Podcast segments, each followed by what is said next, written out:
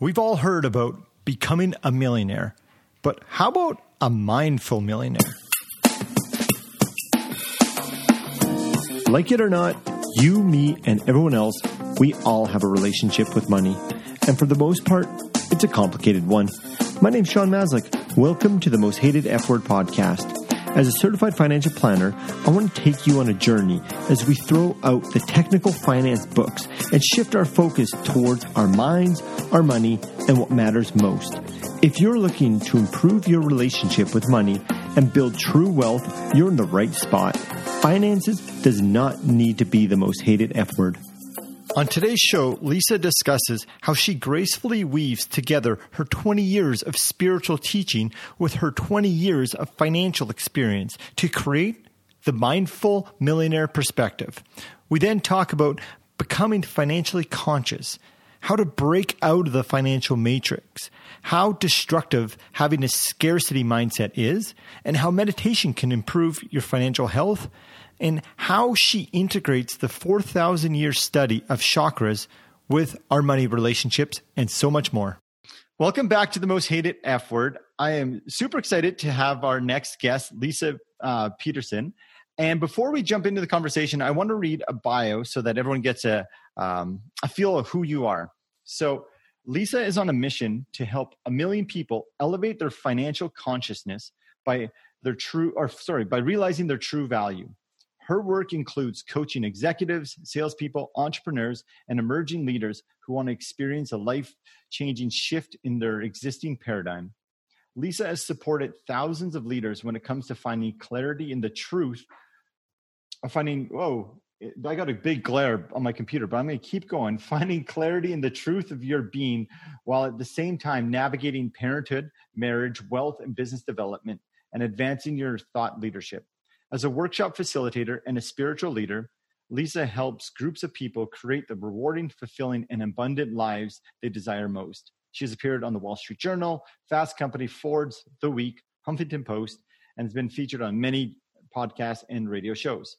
Prior to starting her current company, Wealth Clinic, Leisa worked with some of the largest financial institutions and business services companies in the world. She is a CFP and proud owner of her, I guess, six years now, Wealth Clinic company that she will let us know.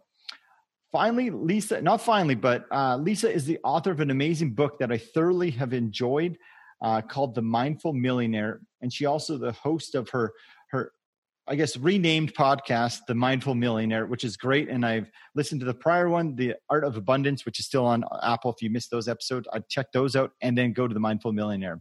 Leisa, welcome to the show. Thank you, Sean. I'm so happy to be here. Yeah, thank you. So I I really really um your work really resonates with me. It's uh before we start recording, I gave a bit of background how I, I am a CFP as well, and we I work in uh, I, another world where we do financial planning for people, and the more and more I, I talk to people, I realize that what people are desiring, maybe unconsciously, is that their money stories or what does money mean to them and the relationship between money. And that's what this podcast is all about. My little i guess focus is the intersection of the mind our money and what matters most. So i your work has just resonated with me and i'm so happy that we're having this conversation. My first question for you is around one of the central themes that i've often heard you talk about and speak about and even in your book. And i think it's super appropriate for 2020 uh, given that 2020 has brought us so many external events that have created anger, stress, fear, anxiety, I mean, to say it's been emotional is an understatement. And, and for the most of us, seeing those emotions or coming to terms with those emotions is scary. I know for myself, like diving deep is not the easiest thing. For me personally, it's easier just to avoid them. That's something that I'm working on. But where my question is going with this is similar to money. We experience these emotions, and 2020 might even be highlighting these emotions. You have a, uh, a statement at the start of your bio that says, elevate financial consciousness by realizing the true value. Can you explain what that means and how that could help in a year like 2020? Great question. So, as you know, and, and you mentioned earlier, I am a CFP. I was a financial advisor for a handful of years, and before that, a mortgage banker. And in the time that I was helping people with their money in that way, I was also on a pretty intense spiritual journey. And for the most part, I kept those both completely separate because I could not find a context of bringing my financial career together with understanding myself better and self realization. And what ended up happening you know after many years of bumping up against the two and saying i don't i don't understand how they go together i started to notice that part of the reason they didn't go together was we were so conditioned to have money in this case be connected to our own personal ideas of self value and as a result of that we think that we're really conscious about money and we aren't. We really aren't. Like we've got so much conditioning from the past about how we're supposed to live our lives and how money plays into it that we think we're open and receptive to all kinds of possibilities but sadly most of us are not and and when we dive into this work and and we start learning more about ourselves and our relationship with money we start realizing that there's these paradigms that we're living in that kind of feel like prison. Mm-hmm. And I got out of the prison, I, I got out of the matrix as best as I can. And I continue to work on this on a daily basis. But I saw, because of my intense experience of helping people with, people with their money, myself included, coming out of it because of the spiritual journey, and then finally one day realizing i wasn't my fear i wasn't my scarcity. And and that woke me up to like oh my gosh you need to be on the like top of the mountaintop shouting this message like my jerry maguire moment. Like you you've got it all wrong. And and that's what began this whole idea of financial awakening financial consciousness. Yeah so uh a, a few I, I just see it and I, I agree. Like there's this, I don't want to call it that, like a, a rat race and a narrative that we subscribe to. I'm using rat race because it's a relative term that people understand. And stepping out of that is uncomfortable. stepping out of that is difficult because uh, I think it was in your book that you talked about Steven Pressfield's uh, the resistance. Yeah. So like the resistance is so weird, real, and it, it, it keeps us from stepping out. But what was it that enabled you to push past that resistance? And I mean, uh, I'm sure there's resistance that you still face daily, but for the person listening, because um, there's this bias, the confirmation bias, and and I found this too. Uh, when I start having conversations with people, they're like, "Oh no, things are good. Like things are good. They're not broken. Don't touch them." But what would you say to the the people listening who maybe they haven't like well they're unconscious like you're, you're saying of how do you start to do this work and recognize that hey it's going to be there's resistance there but what is on the other side is um yeah it's it's worth discovering so what would you say to that person who's like i don't know about this i don't know if i could start diving so deep I, I get it. I mean, because I've been working on it for a long time. And sadly, I had some really tragic events that I share in the book that kind of mm-hmm. mm-hmm. opened me up to possibility. But I also share a little story that is coming up strongly. So I'll just share this. You know, it isn't easy to make the transition to start coming out of it. I was just talking about the movie The Matrix the other day because, you know, Keanu Reeves wakes up and, and he's in this pod. You know, he wakes up literally to, oh my gosh, there's this whole narrative that I've been taught that isn't true. And so so you you do have to reach that recognition moment and we're all going to do it in one way or another. And some of us are further along in that moment. But for me i was starting to teach. I had left my financial advising job just walked away cold turkey. And the next day i sent out my jerry maguire email to everybody in my community like not just friends and family. And i'm like i'm starting a company. I walked away from my career for 17 years. I'm you know i'm going to teach a class come take the class and and people signed up for it. It was $35, which cracks me up because Haro is making like hundreds of thousands of dollars. And I'm like, I just made a thousand dollars in a class. You know, I'm like, this is not good. And I'm going to do it for the next eight weeks. I was like, wow, we're not doing so well. But, um, but I digress. In the course of teaching that class, I had a moment where I'm trying to show people about living a wealthy life and all these things that I thought I knew And someone sent me this passage about scarcity and abundance.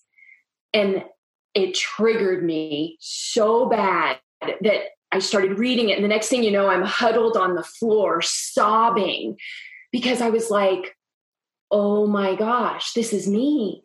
Like this is this is how I'm living my life. I'm not the abundance over there. I'm scarcity thick and thin, all all shapes, all sizes. Like I just saw my whole life in the context of that, and that was my recognition moment for scarcity and abundance.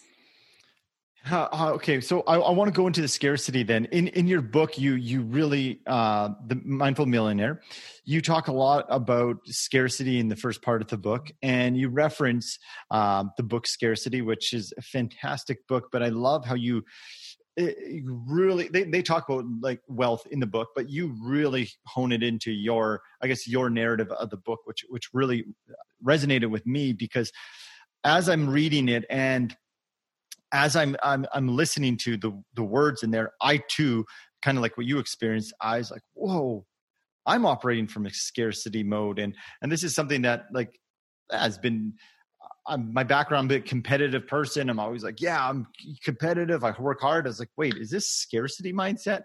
And it really started to resonate with me and reading scarcity. And then your book was just profoundly like impactful for me. And I think it, it speaks to this journey that we're all on. Um, a good mentor of mine always says, all these journeys is like a mountain without a top in the sense of like just as you think you got to figure it out like when you did going over that next course it's just like wait a second here's a passage no, you don't. But can you just um, for people who don't know your book, um, kind of who's that book for? And then, and then I want to talk about how scarcity. You kind of alluded to there, but how scarcity really fits into this book because I really think it's a good theme that you pulled out so the book was written to two audiences, which is not recommended. That's probably why I wrote about a million words to get the 90,000. it's hard to do that. The two audiences actually share the same problem, but the audience is someone more like myself and maybe you where we've been we've done okay with money like we've been mm-hmm. able to take care of ourselves and we're in a really good financial spot and that's how i would describe my life and how i've always led it so that's one audience. The and and the problem is is there's still this feeling this fear this worry all the time no matter how much money you have that that first of all it might fall apart tomorrow or you just you just don't trust it. Like you just feel feel like something's always missing. So that's one audience. And and then the other audience is someone who has never been able to feel like money is under control and they've struggled with it and they don't know what's it's like they feel like something's wrong with them. Mm. and they can't get out of the cycle of, of, financial struggle. Even though they try and do the dave ramsey class or they've tried all these things all roads lead back to financial struggle like they get a bunch of money and then it's gone. And they're like it happens over and over again. So i was targeting both. The the the latter is more like the family that I grew up in. Those were that's my parents. Mm-hmm. And then my story was no matter how much I had, I still didn't feel like I was arriving. And so does that answer the Yeah, question? no, that's perfect. And I think you hit on such an important part that we see in um in Canada, we get research about like the financial health of Canadians, and I I read American um, similar articles as well. And the fact is is year after year we're getting more stress. We keep reporting money is the most stressful thing in our lives and debt levels keep increasing. And it's something that we ta- I talked about this week on uh, uh, on a, a, different venue is that we can't educate ourselves and we can't like uh, learn all the technical skills and hope the worry, the stress, the un, unspoken meanings behind money go away. And I think it's per, like we need your book. We need uh, these things to make us realize, like Daniel Kahneman's work. Uh, ninety percent of all our financial decisions are emotionally driven, but we don't work on it. So I think it's so great that um, that you you have this book, and I really like how it's broken up into the three parts. I want to read a quote from it because um, I, have heard you talk before about after you released it, you thought maybe the the the uh, the title millionaire or mindful millionaire like made it think of millionaires and uh, I, when you read it, not that does not come through at all. You seem so genuine, and the audiobook is such a good version too. You, you, very well read. But um, I want to read this here. To become a mindful millionaire does not require you to have a million dollars, but to feel like a million. It's about having the confidence in your ability not just to cope with the basic challenge of life, but to thrive in any and all situations that come your way with your money, your health, and even within your relationship. I just think that is so well put. And that last part with your money, your health, and even with your relationships. So I'm going back to you here is I know you I've heard uh, your story about how you financially you did well, you guys raised some good money. How does that hit home to you the your money, your health and even your relationships? Yeah, so I've been with my husband since college, and we both he came from a different socioeconomic status, more comfortable um, mm-hmm. than where I came from. But we we both do have a very unified vision about money. But because I've had all these years, 33 years exactly, to play out money because I was so obsessed with it and he mm-hmm. wasn't it caused me to notice again and again how important it is to have alignment in our partner relationships when it comes to money. And even something like this, where he doesn't suffer from scarcity thinking like I did. And so our arguments and our struggles would often come down to that way of being like he is fine with having pretty much nothing and like he does a lot of this stuff for me mm-hmm. but it's one thing to do it with resentment then another to be like i get what it takes for you to feel safe and secure and comfortable might be different than me mm-hmm. and you know that's just one of like thousands of examples but so many people come to my work and they think oh i'm going to help myself with my problem. But when they get into it, they realize that there's not only the dynamic we have with ourselves and money, there's also a dynamic with our partner or our family or our children. And I am all of those things, and I have integrated it into the work because I see that once you go down the rabbit hole, these things are going to come up and they're really healing. Like, like people come and work with me and they haven't spoken i kid you not like they haven't spoken to their parents in 20 mm. years and within a short amount of time they are reaching out to me after we've done some breakthrough work and they're like i want to tell you that my father just passed away and before he passed away i was able to go and spend time with him and if i hadn't done this work i wouldn't have ever I, I would have lived lived with that regret for the rest of my life. Like that's the kind of stuff that I see happen all the time, all because of money, thinking it was the money, but in reality there was this other stuff that needed mm-hmm. to be mm-hmm. healed.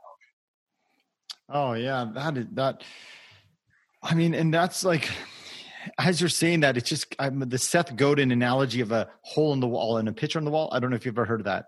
He like says like you go to this store and you ask for a, a, hammer. You don't actually want a hammer. What you want is a hole in your wall. You actually don't want a hole in the wall. You want to be able to hang a picture, but you don't want a picture in your wall. You want how it makes you feel. And I think for money, it's the same thing. Is we we think we want the the hammer or the money, but we want what it makes us feel, how we can experience that money, and uh, it's just so powerful as we go down the, I guess, the inner side of money. But you, I want to touch on this idea with you and your husband having different upbringings, and I think it's an important part because you touched on this earlier. Is that uh, I, I'm married. I I have a financial background, and there there was times where I was like, oh my god, my wife just can't do it. She can't figure this out.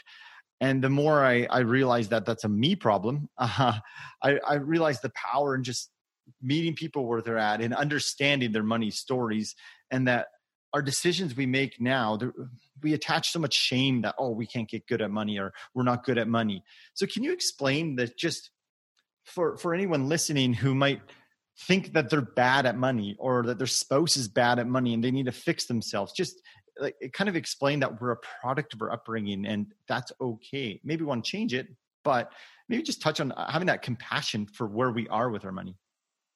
Yeah, this comes up a lot because, like you said, there is this lack of compassion about money in general. Like, let's just face it, mm-hmm. like we just hear all the success stories yeah. and then we hear the horrible stories and then we like relate like the wrong story in our mind about our past. We focus on the yeah. negative. There's negativity bias happening for all of us all the time. But there was something that you said maybe even just tell me that question again because it's like there's so many places I yeah i know. so I, I, guess the, the central theme was like money relationships or relationships have a like a money relationship as well and often we get mad at ourselves or we feel guilty shameful that we're not good at money or we might think that about our spouse and our spouse has to fix that. But i guess it was a round of speaking like we're a product of our upbringing and just have compassion and, and like know that the decisions we make are probably perfectly rational for what the the history was. Yes. So where we're headed with this is what i say over and over and over again is first of all we are all doing the absolute best that we can mm-hmm. in any given moment. We don't the mind just rejected that even when i said it. So i'm going to say it one more time. Like you are doing the best that you can in any given moment and when you really believe that, you actually realize everyone else is too. Mm-hmm. And all judgment drops away. Mm. Like we our prefrontal cortex, there are some awesome things about it, but there are some sucky things about it, which is like this stuff that we come up with with judgment that just takes off, which is really just protecting ourselves, um, trying to not get hurt, trying not to feel pain.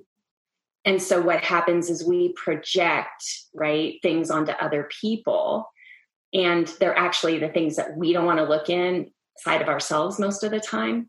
So if we want to improve our relationships with others it all starts with ourselves. And it all starts with being ultimately compassionate about everything in the past. Like you will not be free in life. And, and this goes for the richest people on the planet. You know like it's not a money thing. Like when i say freedom i mean like self realization kind of freedom. Mm. You won't be there until you actually see that you are always doing the best you can, regardless of what anybody else thinks or tells you. You do have that ability to see life that way. Mm-hmm. Yeah, I, I, I, that's great point, and I think that's we need that because like our brains. Um, Rick Hanson, he's the author of Hardwired for Happiness. He talks about how like our brains stick like Velcro to negative information, and it acts like Teflon around uh, positive information. So, I think that's so good that we are doing the best that we can, and that judgment and uh, you know I, I, was lost for a word there but it's judgment and the, the amount of judgment we have around money and our, our, our, just ourselves in general and others there's a lot and i really like that distinction that you make that chances are that judgment just a reflection on on ourselves and i'll, I'll just add you yeah. know we haven't talked about it but i started meditating on a daily basis in uh, 1999 and that one teaching that we're talking about here like if it's not registering right now i just want to be clear like i meditated on this for 10 years to mm-hmm. be able to even begin to understand mm-hmm. what that meant because my negative self-talk was out of control and I couldn't get any freedom until I got control of my thoughts. And that's where, you know, the mindfulness part of Mindful Millionaire comes in. Yeah. And I really want to dive into this book, but I got a question on that now is what have you done? Like that's a lot of years of practicing medication, med- medication, meditation. medication. Uh, my daughter wasn't feeling good and she wanted some medication today and that's in my head. But, um, uh, but that is like kids town though. Not, anyways, but, uh, um, oh, now I'm thinking of. Oh yeah. So I really feel like you're. Uh, I haven't heard you talk about this, but I feel like you're well suited to answer this. Is when we're meditating, um, thoughts are coming in, and um, uh, uh, we, we, we you know, you. Th- I guess where I'm going at this is people get negative thoughts, and I've heard so many people just be like, "Oh no, no, no, I'm happy, I'm happy, I'm happy," and basically, um, they're avoiding that that emotion comes in what would you say to people and i don't know if it's in the spot for meditation maybe that's not but avoiding those thoughts you know those those as you're going through this work these things come up because you're looking at the inner child, your inner critic, and these emotions are going to come up. And we, I find we deal with them by saying like, uh, uh, "I'm happy," and even though you're not. What's another way we can actually, I guess, recognize these emotions so we can move past them? So everyone's doing this, no matter how much you meditate. Everyone's got a lot of different narratives happening behind the scenes. And your question is what can we do to help ourselves when it yeah like that negative emotion comes up like what do i do with it mm-hmm. it could be around money or whatever mm-hmm. so i can only speak to my own experience about mm-hmm. this and i've been teaching meditation since 2003 so i started meditating and um, and what i learned in teaching meditation in my own practice is that in the beginning most of us do not have very much control over our minds. And let's just think of it like this it's the mind is like a horse. And if you've ever tried to ride a horse, I'm not very good at it. So I really know this. Like it's like being able to get on a horse and the horse goes where it wants to go. This is what happens when I ride horses. I'm like, wait, it's going there, you know, like stop it. Someone this is our mind. It's going in all these different places. And most people have not in fact, it would be a very rare trait that you're born with control over your mind, hence the reason for meditation. So, when I first started meditating, I realized years later it should have been called my worry cushion because I would sit down on the cushion and all the problems in my life would all come in, and I would just sit there and I would feel terrible afterwards. Hmm. And I gained great respect for probably what a lot of people are struggling with when they say, I can't meditate. And mm-hmm. and the deal is, is that until you start just like anything else, you go, you're working a muscle. When you're meditating, your mind wanders, you bring it back. You know, I like meditation that's not just free, clear, empty space. That's hard. Mm-hmm. As a parent, I can just meditate on love, unconditional love for my children. Like if I've got a central point to bring my mind back to, it's much more productive for me. So the mind wanders off, you catch that it's gone, and you bring it back to that you know token of attention unconditional love it goes off again you bring it back. It goes off again you bring it back. Now that muscle is what's changing your ability and gaining a split second of awareness. Oh my gosh my mind just went on to a really dark ugly thought I don't want to stay there. If I stay there, just like um, a weed in the ground, you can mm-hmm. pluck the weed out when it's tiny, pluck. But if you have a weed that's like four feet, I've tried to get those out of the ground, you're like, it's not coming. The root ball won't go. But that's what happens is you're catching it before something explodes and takes all your attention and you're keeping your awareness on the states of aware the states of love joy compassion all these things we're talking about Oh, that is just the, the horse example, the weed example is exactly what I was asking. I felt like that's the exact answer I needed. And people might be listening, like, I thought we're talking about money. The thing is, is why I don't understand why we're not talking more about this than like how to optimize a low cost portfolio, just like 0.2 of a percent that maybe will happen, maybe if the market goes that way, versus this is rooted in the tenets of biology and this is how our mind thinks about money everything else. So i really appreciate that like even like around money when our when we start wandering those thoughts if we could start catching ourselves and bringing us back to being like okay here's if it's love or if it's whatever your money purpose is bringing it back. So i think that is if not better than any sort of fine tuning investment portfolio advice that we can have is control practicing that muscle, controlling the um, mind. So thank you for that. So I do want to dive into, and I've been getting distracted because you're so interesting on all these other things about the book, and specifically around right now the scarcity mindset that we can develop that you talk about in the book, and um, you talk about scarcity and tunnel vision and what it can impact or what it does to us. Can you explain this concept? I know it very well personally. So, yes. And the book Scarcity was like a big game changer for me because working in financial services for all those years, watching people and their money, I knew there was something happening that I needed, you know, research, if you mm-hmm. will, to prove that what I thought was true. And that's when I got my hands on the book Scarcity. Uh, they were talking about this tunneling. So the idea is is that there's limitless possibilities in any given situation, but when we're inhibited by thoughts of not enough, not enough, not enough, it shrinks our ability to see, you know, with with uh, awareness to a very small tunnel, and that's all we see of the possibilities. Everything's off limits except this small little like one answer. And in the work I do, I'm always looking for what's that tunnel, which we can also call the paradigm that we're living in, because this is actually our comfort zone too. So we return to our comfort zone, which is based on a collection of past experiences and being projected into the future. and then we also have this other thing, which they document in the book, which is that we can have a loss in IQ of about 13 or 14 points when we're inhibited by the thoughts, not enough, there's not enough, and it's like similar to losing one night's sleep. But imagine weeks and weeks of worrying about your money and you're trying to make decisions, but you're losing, you know, 14 points in IQ. Like this is a serious, real thing yeah. happening to us. Yeah.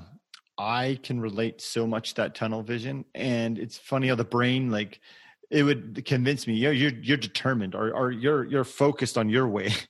no, that is being tunnel vision. um, and in, in context of our money, how have you seen that in your years doing planning in your your previous life? How have you seen that that um, scarcity mindset impacts how we see and feel and act around money?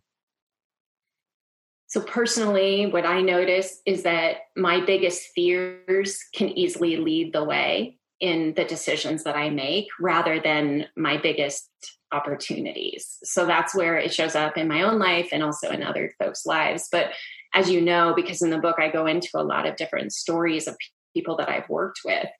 And, you know, one example would be um, for someone who actually had tons of abundance in her life, she didn't realize it. She didn't realize how powerful she was. She didn't realize how much success she had created because she had a very small idea of who she was and what she was capable of creating, even though her husband and her had built like a multi million dollar company. She's like, well, that didn't have anything to do with me. Like, he did all of that without me. And in the work together, it was interesting because in her situation, she had been raised with in a home where there was severe severe deprivation to the point where like instead of buying milk from the store, it would be canned milk. And I, I, actually have seen lots of this or powdered milk. Like such deprivation that many of us would be hard pressed to even imagine. But it was her mom's way of saving money would be this deprivation, like no fresh fruit, no fresh anything. And so later in life, there was a story that saving money was actually a bad thing because it meant deprivation. Hmm. So all money that came in got immediately spent without any paying attention to it because she didn't want to be anything like her mom. Hmm. So the scarcity gets passed down in a lot of strange ways. But when it starts to reveal itself and we start breaking out of that conditioned system, all of a sudden on the other side, she was like, it was simple stuff like putting a dollar in a jar and thinking, I'm a saver and it's okay. And then I don't have to bring my mom's story with me going forward. And I'll kid you not, like fast forward, all of a sudden she's buying a house in a, you know, over a half a million dollars because she saved all this money like so fast. And and a whole different life started getting created. And she got another job in addition to her her her company. Like I just blown away at how powerful so many of us are but because of scarcity, we don't even know it. Mm-hmm. Wow, yeah, that scarcity just traps us, and uh, it's. I like how you point out that her mother passed that down to her, and um, yeah, we often hear about how we're all unconscious actors or actresses in our money story going through life, and that's what's so neat about your work is you're helping people bring that to consciousness level so that they can rewrite that script. Um, it's interesting to think that we all are playing out a script that was given to us. Um, and i just think that yeah so much that that scarcity part is causing this stress around our money. So i'm glad you really really dive into it but so the book is broken up in three parts kind of like talking about the uh, new language you call it of uh, money. And then the i prosper and then a guide to the mindful millionaire. Can you touch on um, what the i prosper stage is? And i specifically want to make it a mention that i really like how you didn't start the r reinvent yourself at the start. Because i think you take people through a journey on that so that we can then I, don't want to say properly that we have the confidence and the, the, the the right vision of where to go. So yeah, can you walk us through? And I, I really love how you've brought in the mindful, the spirituality into money, uh, and and created this framework. So the thing that's coming up first that I don't think people always give it credit for when they come maybe from a scientific or a financial background because I have had so many years of spiritual discovery too is there is a study done um, many years ago by Kaiser with over 17,000 people um, trying to understand where disease came from and where that, that's what they started with. They were like, why are some people sick and some people are healthy? 17,000 people. Mm-hmm. And this ACEs study why it's so important in my work and where I think I just want to preface I prosper because I prosper is a way to get out of this problem but what they identified was not only was trauma as a child which is defined in a whole bunch of different ways but let's just keep it simple mm-hmm. trauma in our early years of life and even into our 20s had a way of predicting health issues. But when they got into it, they realized it also predicted financial problems and addiction and a long list of other problems that we as a society are dealing with and no one's talking about, not in the way that it needs to be openly discussed. So here I was studying why are some of my clients wildly successful with money have no stress about it. They're just like feel so free. And then others are just mired in suffering. And I, I took the ACEs research and I started smashing it up against like who I was helping and how I was helping them. And ultimately, I realized that people who were stuck in scarcity patterns needed a way out. And I Prosper is the is kind of like 12 step because I modeled like a lot after 12 step step and then artist's way, like these transformational books or systems. And I knew that people had to go through a series of steps to wake up to who they would be on the other side, more prosperous, more free. Mm-hmm. So I Prosper is modeled by the 4,000 plus year old um, system, an ancient form of psychology from the East called the chakras, mm-hmm. which model our natural progression of maturation. So, starting at birth and going to about 25. So, it, it models perfectly what, with, with what they were studying with ACEs.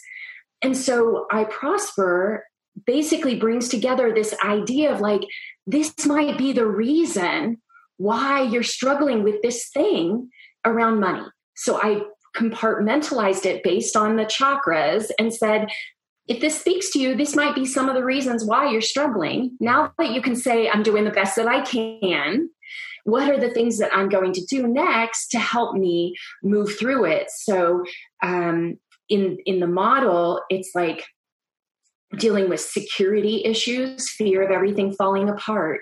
The next is sensitivity issues, being in touch with our emotions. The next is um, power, feeling like, are we a powerful person in the world? These are things that get stunted when we're growing up depending on our circumstances. Moving into the heart, which is the heart chakra. This is about feeling loved and appreciated.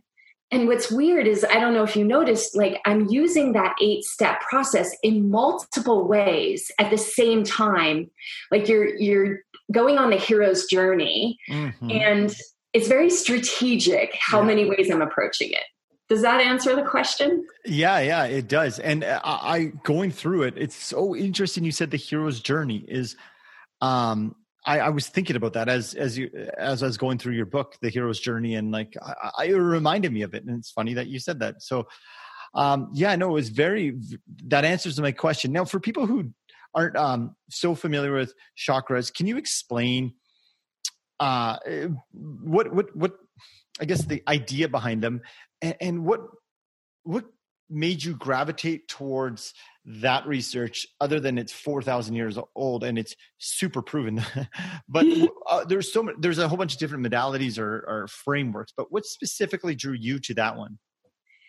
So because of all of the i practice tibetan buddhism um, for many many years. And i was sitting you know in these long retreats doing all this inner work. And a lot of that work at a very advanced level is called tantric meditation.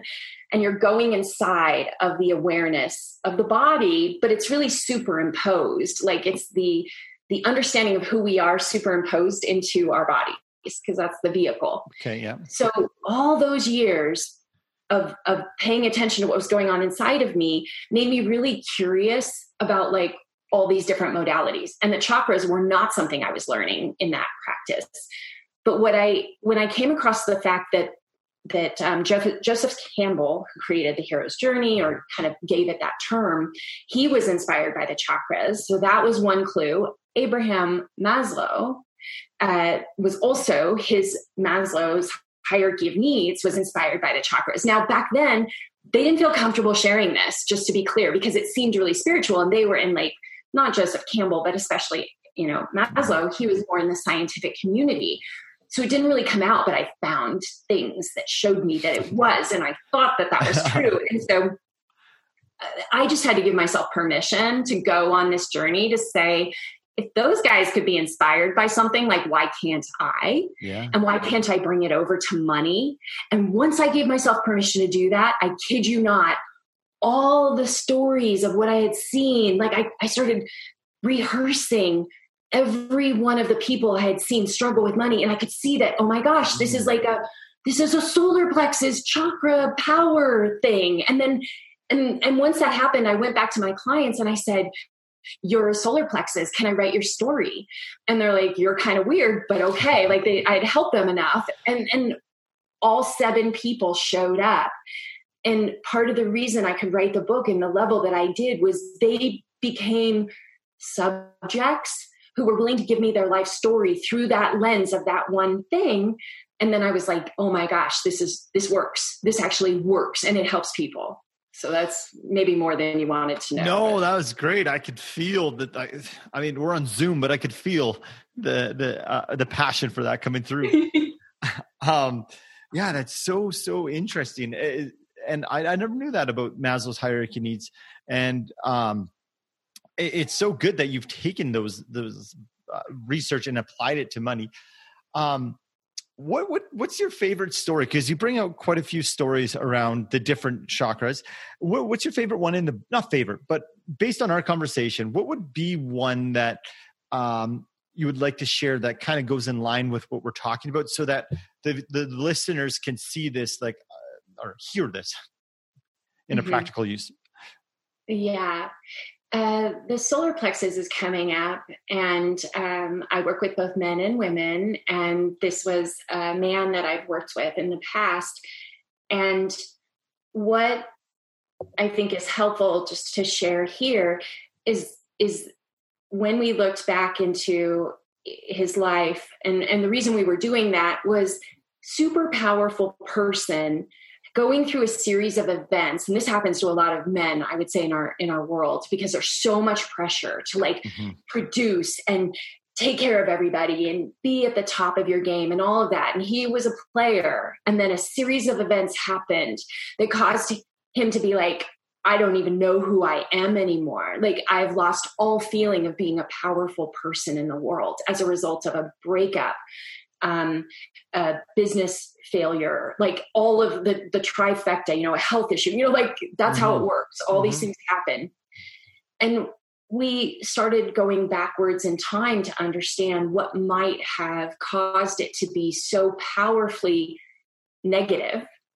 to not be able to get out of it by himself because mm-hmm. that's the big question. Mm-hmm. And I have a different modality of what I'm using. And so when I looked at this model and we started talking about it, it turned out that there were just these simple things that there was a story in it that was a lineage. For a lot of us this isn't just our immediate parents.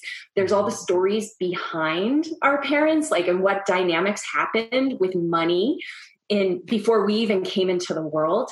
And so there was a whole setup that we started getting in touch with about like this happened and that happened and there was severe distrust in the family about mixing business and family and when he went to ask to borrow money at a young age and was rejected for that to, from his parents, he interpreted as being, I'm not trust like powerful with money. They're not trusting me.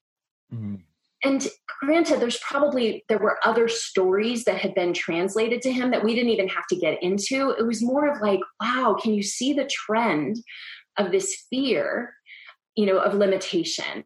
And and when people realize that there's something there there's a story they're living that isn't theirs and yet they're perpetuating it they can see how the context of all the crappy things that happened kind of set them up to break free of that story once and for all. And that's exactly what happened for him. Oh wow. Yeah that is it as i'm sitting there listening it, it i mean i guess we're all self thinking about herself thinking of it reminds me of a story that i experienced of like um, for for a while i got into the finance world because i liked money and i felt like i needed money. And it wasn't until i i went back to see like what was happening that i, I realized that um, at some point in my life i was told i was shy and i, I adopted that identity like to the tenfold. And uh uh, but I also was a Canadian young kid looking at the hockey players as we do up here. And uh, they seemed like they were happy. They had power. They had money. So I decided that I want to get money, and that was my like voice to be heard. And um,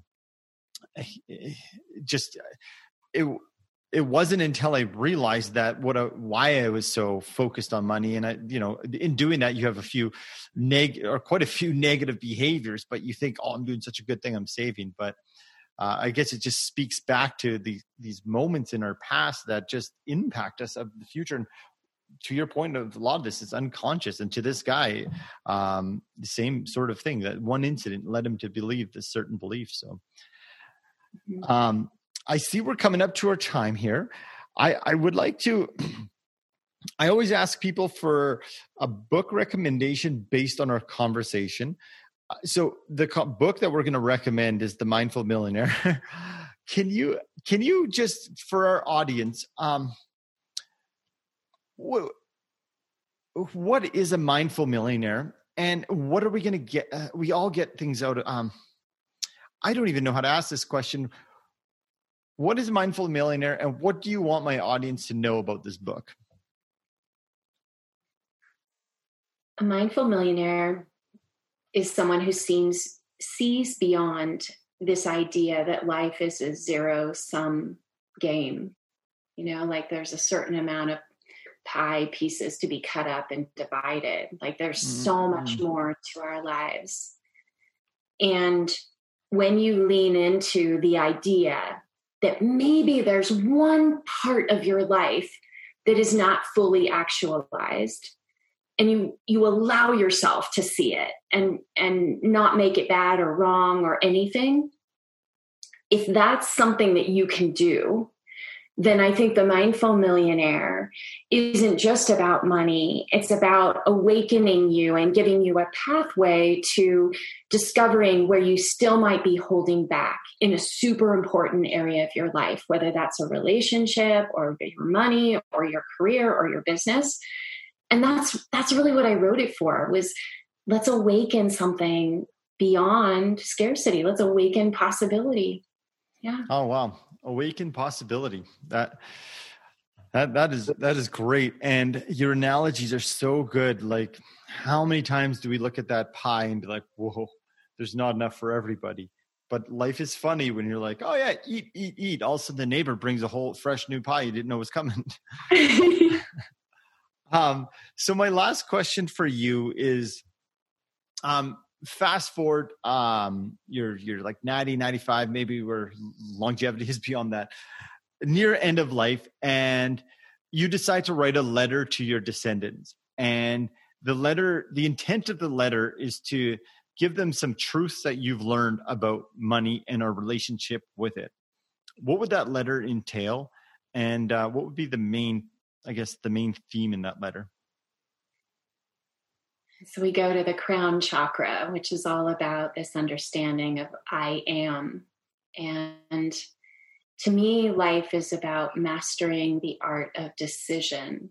And so I was just writing this earlier today that success, however we define it, is a decision that we all have the ability to have, you know, limitless control over because we're the driver of the of the car or the ship and your biggest concern shall be pay attention to where you do not feel whole and complete and ruthlessly uncover those areas of your life until you know that you really understand what it means to feel you know enough to feel whole to feel complete because life is so much better living it from that lens than all the others.